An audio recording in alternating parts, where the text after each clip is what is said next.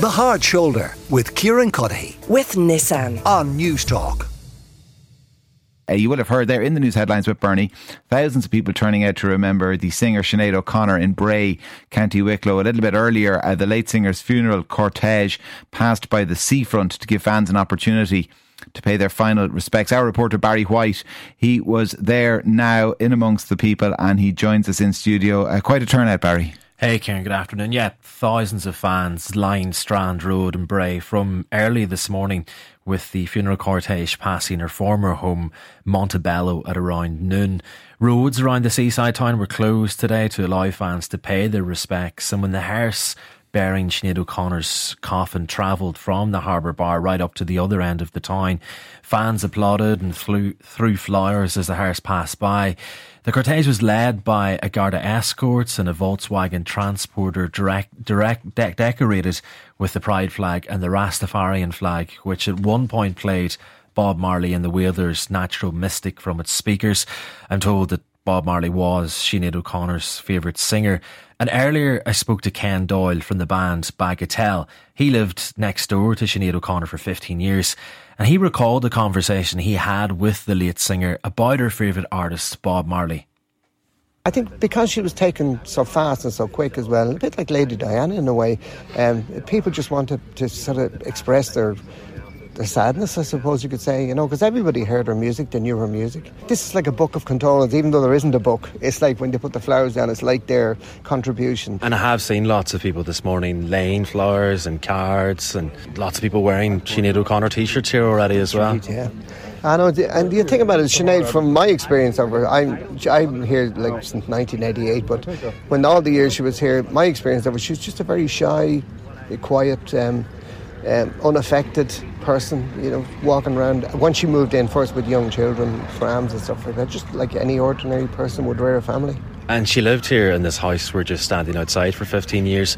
You were her, her neighbour for all of those years? I was her neighbour. A friend of mine previous owned that house previously, and he asked me would I remove a washing machine from the house, which I said no problem. So I removed the washing machine, and I said to her, because she was a woman on her own with young children, I said I live just a few doors away, and I'm because I live in an old house, I've become very, very good with DIY. If you need any help, just let me know because I've drills and all sorts of stuff. And she said, thanks very much. And the only other conversation we had, apart from saying hello as we'd walk by each other, was when she got the quoin stones painted with the Rastafarian flag. And I said to her, uh, You must be a big Bob Marley fan with the Rasta flag on the quoin stones. And she was smoking a cigarette at the gate, and she said, Yeah, I'm a huge Bob Marley fan. He's one of my heroes. And I just said to her, Well, like myself, I said, but the great thing about it, I have to tell you, is that in 1980, I had the honour of supporting him in Dalymount Park.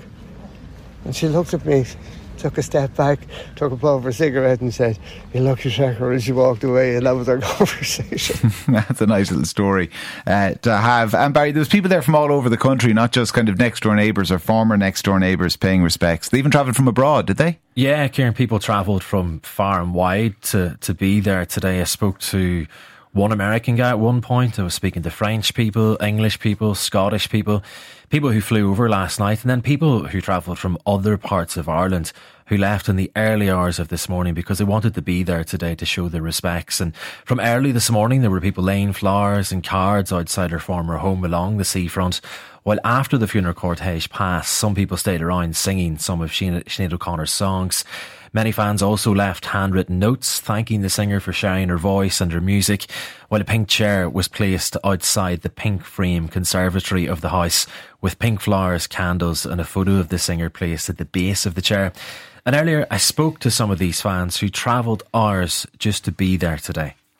I mean, it's special day. It's uh, it's nothing weird to come here to, to, to, to say goodbye to a friend uh, I never met, but uh, I sing her song and I can feel uh, what she was saying, and uh, I, I was very touched by her words. So you travelled from France just to be here to pay your respects today? Yes. it's like uh, saying goodbye to a friend, as I told you. Uh, I mean, she doesn't know me, but maybe there is more we don't know. But singing her words and um, thinking her poetry and reading her books, and she's unknown for what she did. basically, and in France. I don't think people know her very well. You say Sinead O'Connor isn't as well known in France. How did you come across her music?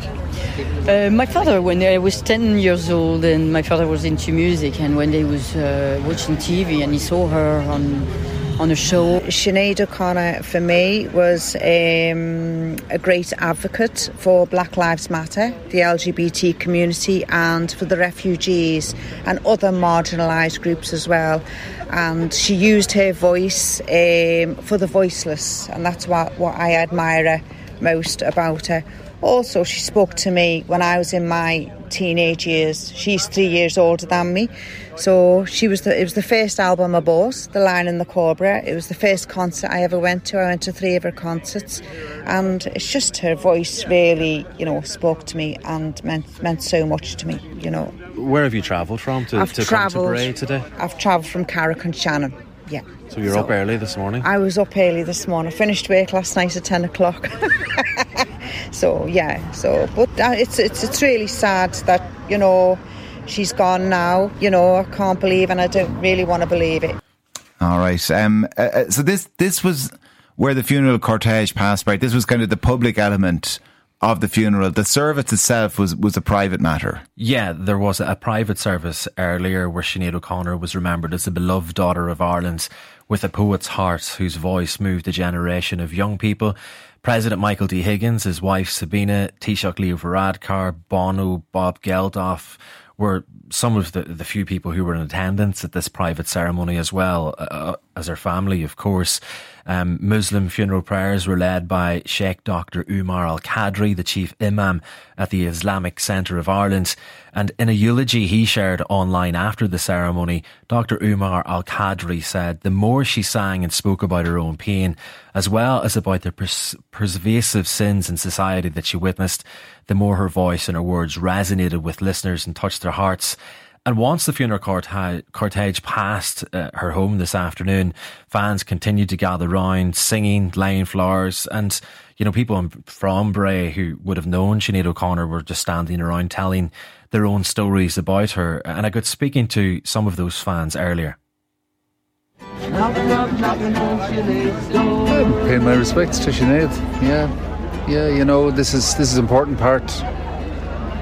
This is the end of this part of her life, and um, I think we're here to to to send her off now. You know, with love, with as much love as we can muster, and it's beautiful that that it's nice. We're standing outside her house in Bray by the sea, beautiful coast. Um, nice day, lots of people, all ages represented, because she represented so many people, you know. What did Sinead O'Connor mean to you? What did her music mean to you? Well, yes, she was an artist, and good music moves you, and her music moved me. Just a thank Sinead. You know, she was an inspiration so many times for so many people, and she struggled, but she still was always true to herself. And I used to, uh, when I was younger, I used to admire her so much for being so brave, because a lot of us are scared to speak out but she never was scared. I just wanted to be here today the tanker. So I've been here a good few years. I've passed her house many a time, and you know, but just today she's very sad. But yeah, that's what I just wants to be here. All right, Barry Whyte, our chief reporter, uh, who was there uh, in Bray uh, for the public element of Sinead O'Connor's uh, funeral today. Barry, thank you very much. The Hard Shoulder with Kieran Cuddihy. With Nissan. Weekdays from 4 on Newstalk.